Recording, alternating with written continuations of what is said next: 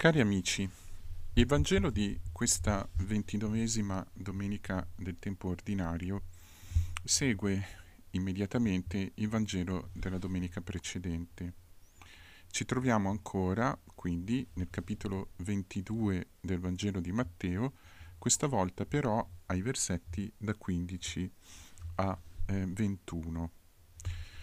Per una scelta particolare di eh, coloro che hanno eh, sezionato, comunque hanno diviso le letture domenicali del Vangelo, è stato lasciato fuori il versetto 22, che è parte integrante di, questa, eh, di questo brano e che noi quindi, anche se è un versetto breve e conclusivo, consideriamo nella nostra piccola meditazione. Quindi di fatto ci troviamo a leggere insieme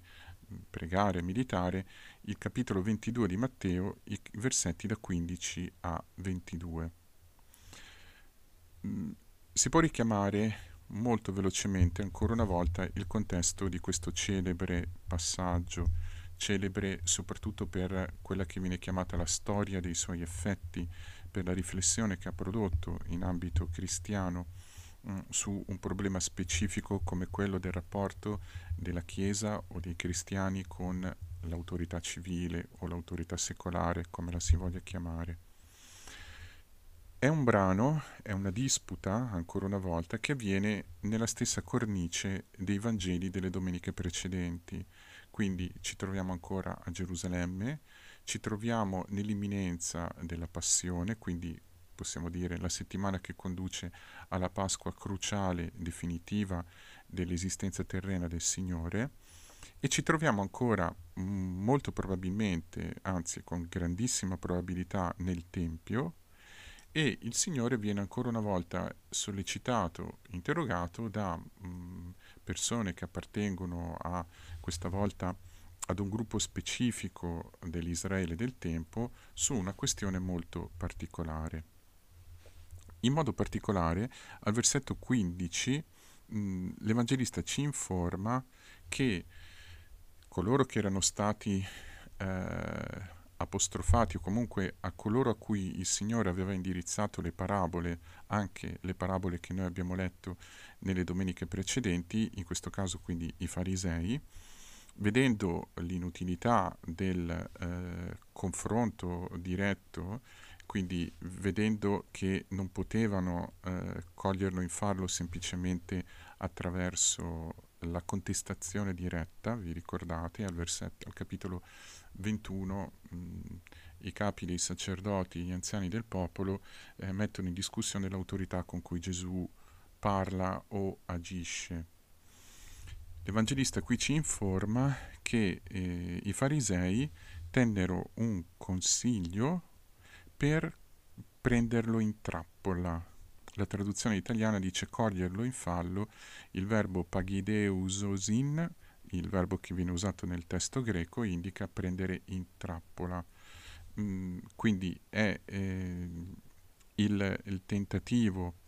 di far dire al Signore qualcosa che possa poi funzionare come capo di imputazione per eh, accusarlo davanti a qualche tribunale.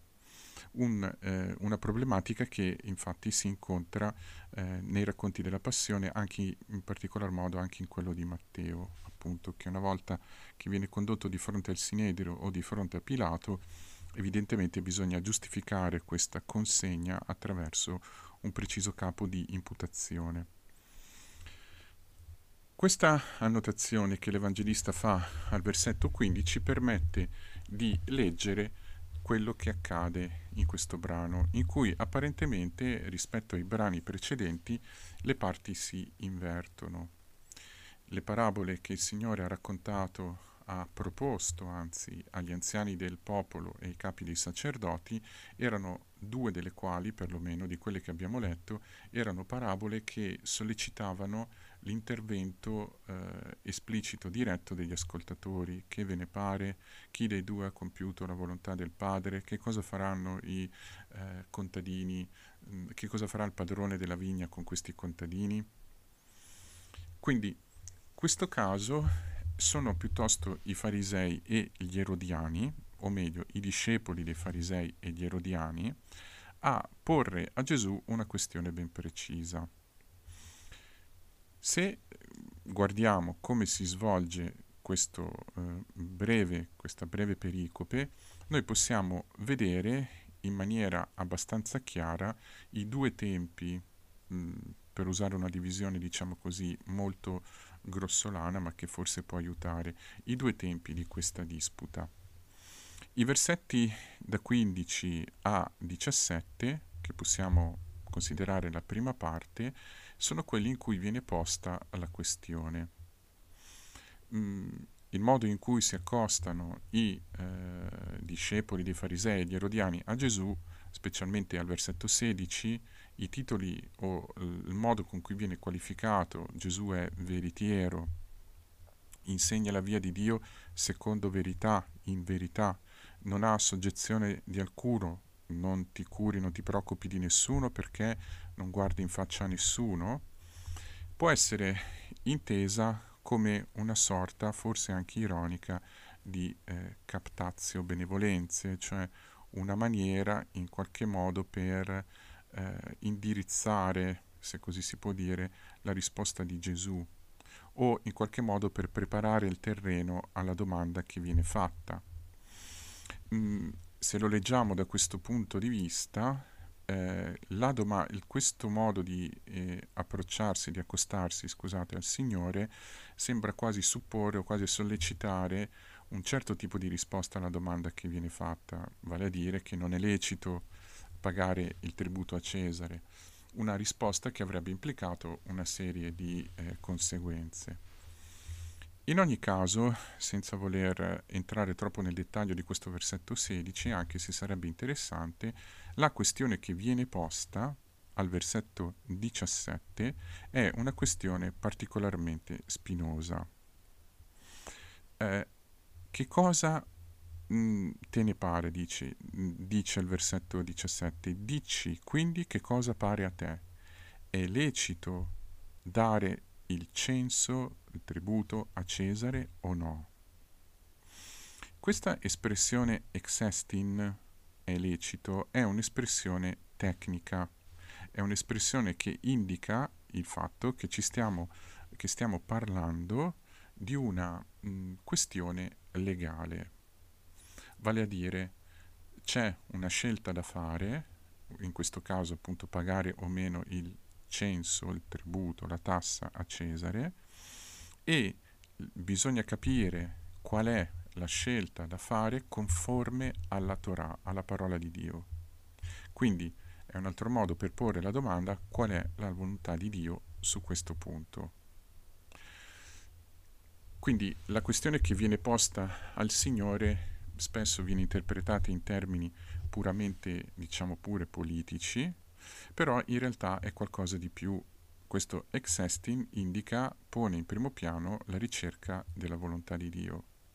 È una questione che noi, eh, che nel Vangelo troviamo anche altre volte, espressa sempre con questo verbo, è possibile, è lecito, è, ci è dato, eh, ci è, come dire, consentito, potrebbe tradursi in tutti questi modi, existing, e che ha a che fare appunto con il rapporto con Dio, con la volontà di Dio e non solo con, una, eh, con risolvere una questione diciamo su un orizzonte meramente politico, quindi è utile, è, è, è vantaggioso, è, per così dire, è mh, fecondo oppure è conforme o meno ad una certa posizione di pensiero o ideologia addirittura. E perché la questione del pagamento del tributo a Cesare è messa in primo piano eh, come una questione nel quale entra in ballo il discernere la volontà di Dio. Qui mh, su questo punto tutti noi abbiamo qualche nozione. Sappiamo che eh, la Palestina o la Terra Santa del primo secolo d.C., dell'epoca del Signore, era sotto la giurisdizione romana. I romani avevano conquistato questo territorio in parte militarmente, in parte attraverso eh, diciamo delle operazioni diplomatico-politiche. Eh, sappiamo che pur avendo una relativa autonomia esisteva un governatore romano eh, e per la precisione sappiamo il nome del governatore sotto il quale il Signore ha vissuto la sua Pasqua, quindi Ponzio Pilato. Eh, sappiamo che ehm, in quell'epoca la figura imperiale, il Cesare, era già mh, appunto quella figura, diciamo così, eh, di monarca assoluto di un impero vastissimo che aveva mh, assunto in sé in qualche modo delle prerogative divine. E sappiamo anche, a proposito eh, del particolare singolare che il Signore chiede a i, i coloro che lo ascoltano di fargli vedere la moneta e di fargli vedere anche l'immagine, sappiamo anche, abbiamo qualche notizia dalle fonti, circa una rivolta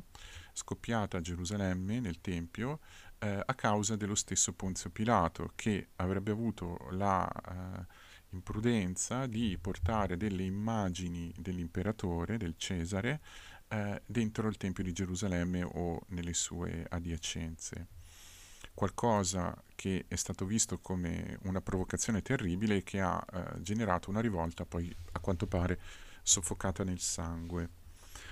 La ragione eh, di questa eh, rivolta e del fatto che questo gesto è stato visto come una provocazione deriva dal fatto che nel Tempio di Gerusalemme, il luogo santo per eccellenza della presenza di Dio, non era ammesso eh, diciamo, fare immagini,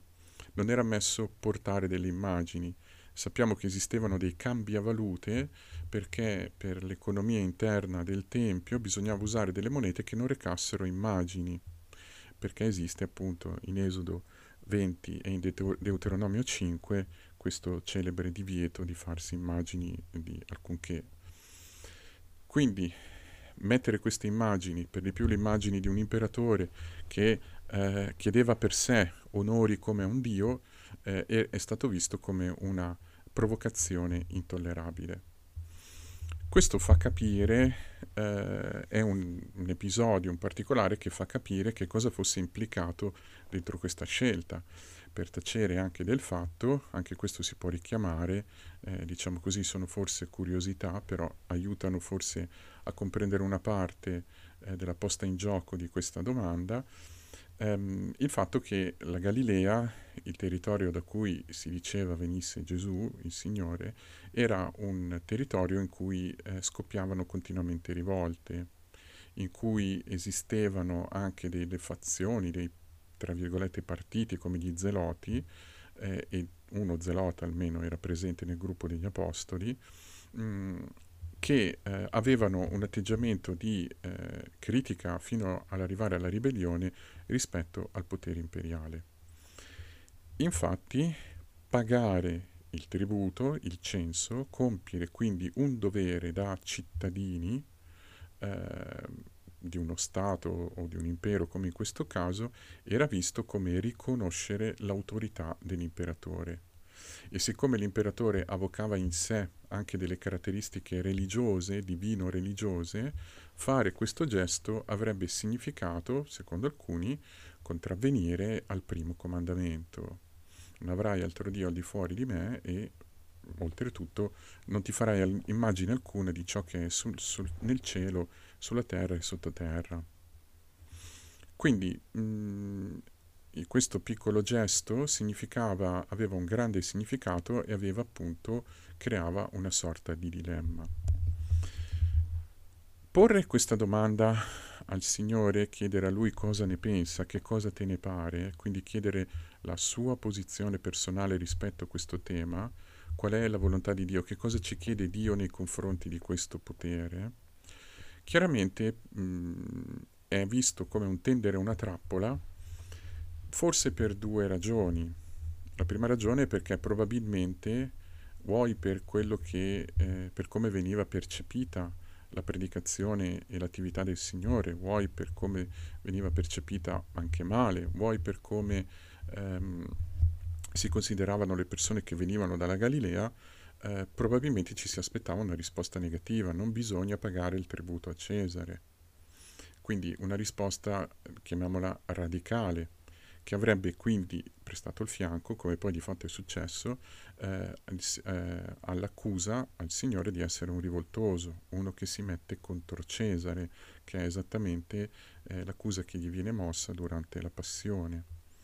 D'altro canto, eh, affermare in maniera netta che eh, è lecito, è volontà di Dio pagare il tributo a Cesare, avrebbe creato malcontento da un'altra parte, avrebbe creato malcontento forse negli stessi discepoli del Signore o mh, rispetto alle guide del popolo avrebbe fatto apparire Gesù come una figura di collaborazionista, diciamo così.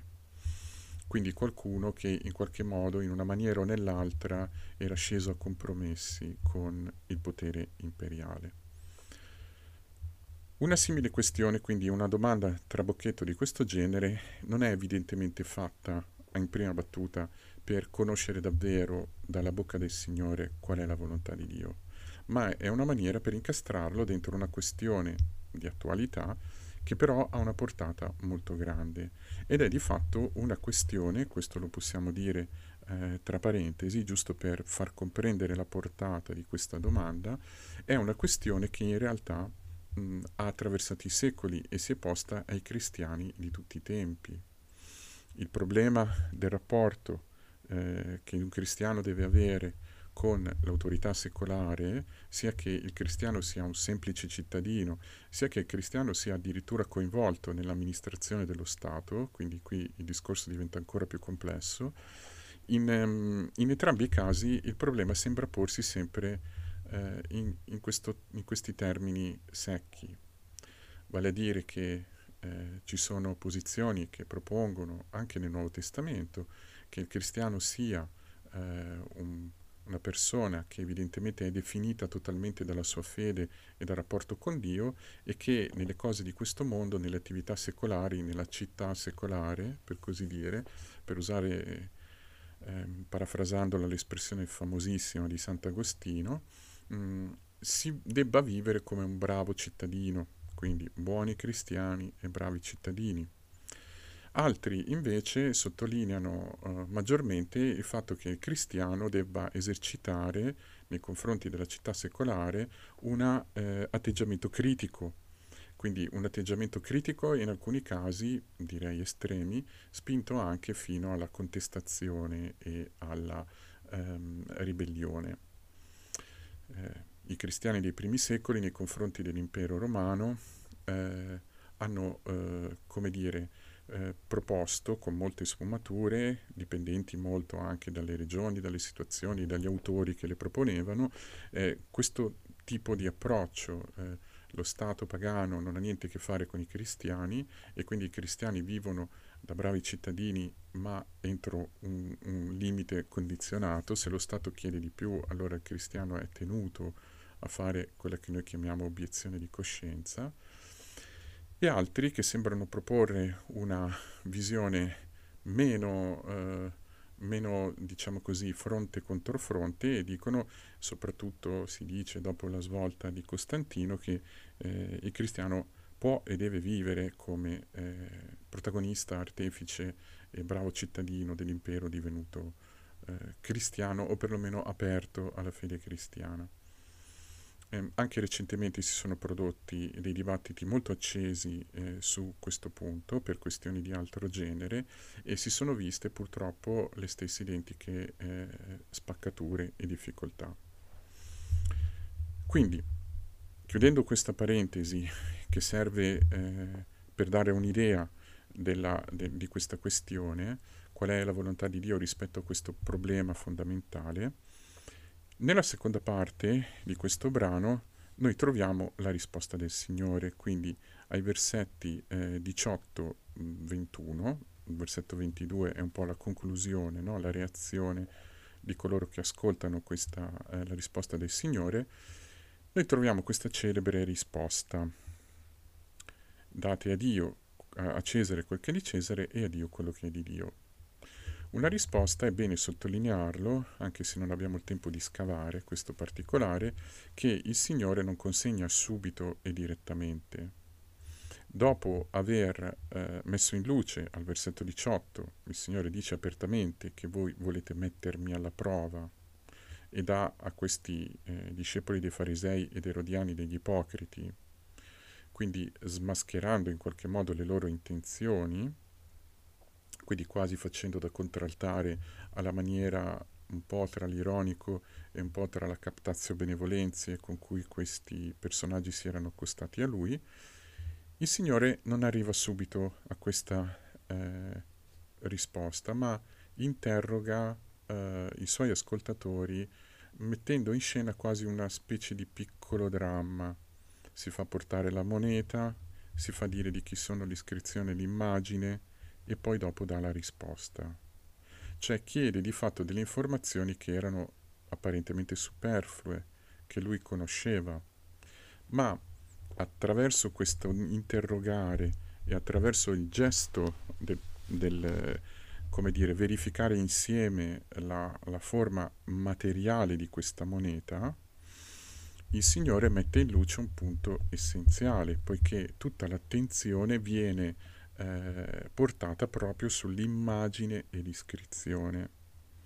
Mm, se ricordate quello che vi ho appena detto, appunto sul problema dell'immagine eh, nella rivolta che avrebbe eh, causato Ponzio Pilato. E quel gesto di mostrare la moneta e far vedere l'immagine e l'iscrizione serve a stabilire che cosa? Che tra la moneta e il, um, l'imperatore c'è un legame di possesso. Quello che tu ricevi da lui non è tuo ma è suo e quindi restituisciglielo. Quasi a voler inquadrare il gesto del pagare il tributo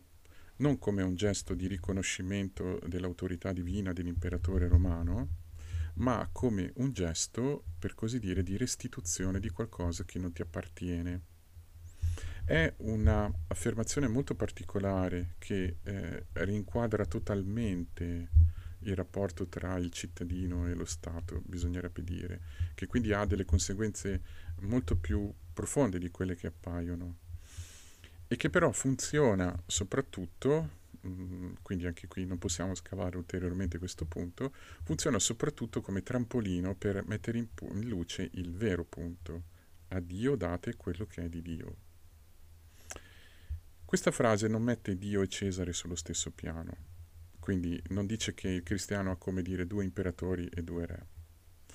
Questa frase serve a far capire a chi ascolta, guardando un oggetto fisico materiale,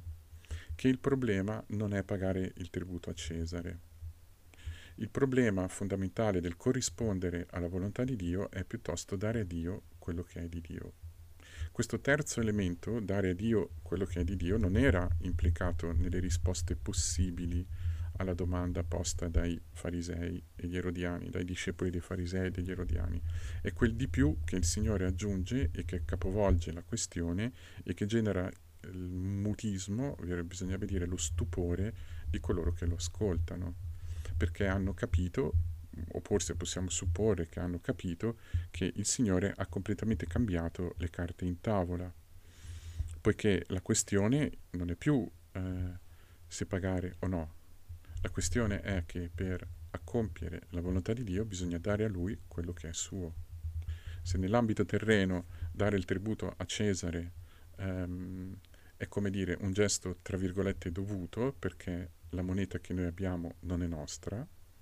e quindi è una maniera di eh, affermare tutto sommato che il cittadino ha una sorta di libertà nei confronti del, dello Stato, dell'imperatore e che quindi questo gesto che fa non implica possiamo supporre un riconoscimento della divinità dell'imperatore, dall'altra parte però bisogna compiere quel gesto particolare che è dare a Dio quello che è di Dio. Ora, il, e qui concludiamo, il punto sicuramente eh, verso cui tende questo brano e che è in qualche modo un po' enigmatico è proprio comprendere che cosa è di Dio che bisogna ridargli. Date a Dio quello che è di Dio lascia in sospeso una domanda. Che cosa è di Dio? e che cosa bisogna dargli, eh, che è appunto la domanda fondamentale di questo brano. Qui mh, mm, noi sappiamo, la menziono perché ha una sua eh, fecondità e anche tutto sommato una sua legittimità. Mm, l'interpretazione che alcuni padri della Chiesa hanno proposto di questo brano, molto bella in realtà, è come l'immagine sulla moneta, l'eikon in greco, l'immagine, raffigura appunto l'imperatore terreno, così c'è un eikon, un'immagine nell'uomo più profonda, più fondamentale, che rappresenta il, eh, il re celeste, il Signore stesso. Quindi la moneta diventa l'uomo, l'immagine diventa l'immagine di Dio nella quale l'uomo è stato creato e la restituzione sarebbe la restituzione di noi stessi a Dio. La moneta diventa l'uomo, quindi il problema non è eh,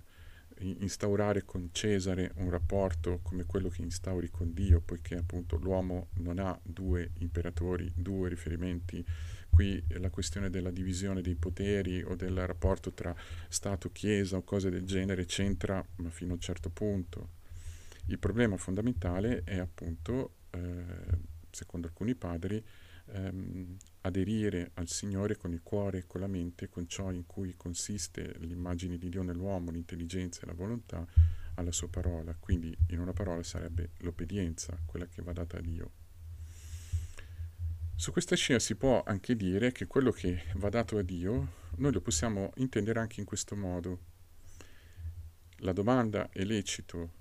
pagare o no il tributo a Cesare pone una questione di tipo tra virgolette, di fede o religioso, perché l'imperatore si pone come un dio. E quindi riconoscere, pagare, sembrerebbe riconoscere la divinità di questo imperatore. In realtà la risposta del Signore sembra dire che eh, pagare quello è restituire una proprietà, eh, diciamo così, eh, che, che, a noi è stata data, per così dire, in modo temporaneo. E ehm, almeno così si può dedurre, ma il discorso andrebbe approfondito meglio. Ma soprattutto che il vero Dio, il vero Re, che è il Signore, eh, richiede da noi esattamente quel tipo di riconoscimento, quel tipo di riconoscimento che si chiama fede. Dare a Dio quello che è di Dio e quello che a Dio solo appartiene, è il primo comandamento, significa riconoscere che Lui solo è il Re, che Lui solo è la fonte della vita e che Lui solo è colui che governa tutte le cose, compresi le vicende umane e compresi i vari imperatori, i vari stati, le varie entità politiche che si succedono sul teatro della storia umana. È questo fondamentale atto di fede, di riconoscimento, per cui Lui è il nostro Dio e solo da Lui noi riceviamo tutto questo che sta alla base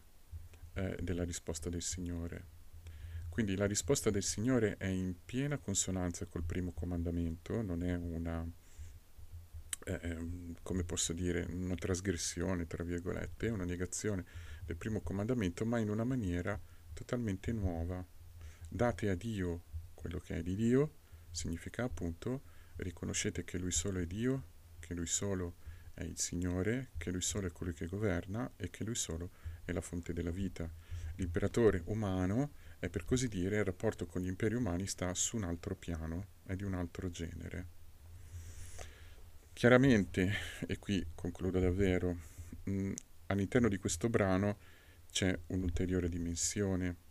che rimane, per così dire, aleggiante e che potrebbe essere ulteriormente scavata a partire da alcuni particolari del testo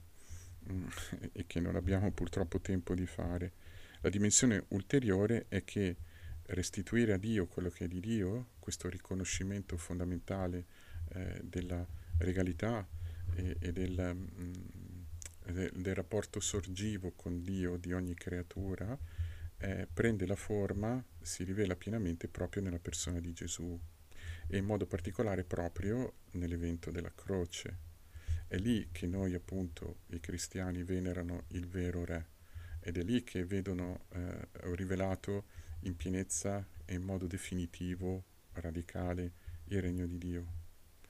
Eh, questo brano, questa mh, diatriba tra Gesù e i f- discepoli dei farisei e gli erodiani chiaramente si inserisce non solo nella scia delle parabole precedenti, ma proprio nel problema, eh, nella questione del regno di Dio.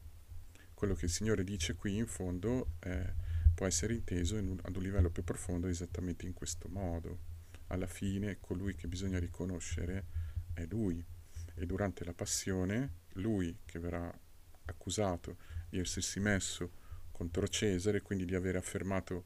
la sua regalità e anche la sua divinità contro quella di Cesare, di fatto diventa il luogo dove questo restituire a Dio quello che è di Dio diventa mh, mm, non solo possibile, ma anche eh, reale, auspicabile. Il dono che noi chiediamo al Signore in questa domenica quindi è quello di purificare il nostro cuore da tutto ciò che rende la nostra fede non piena,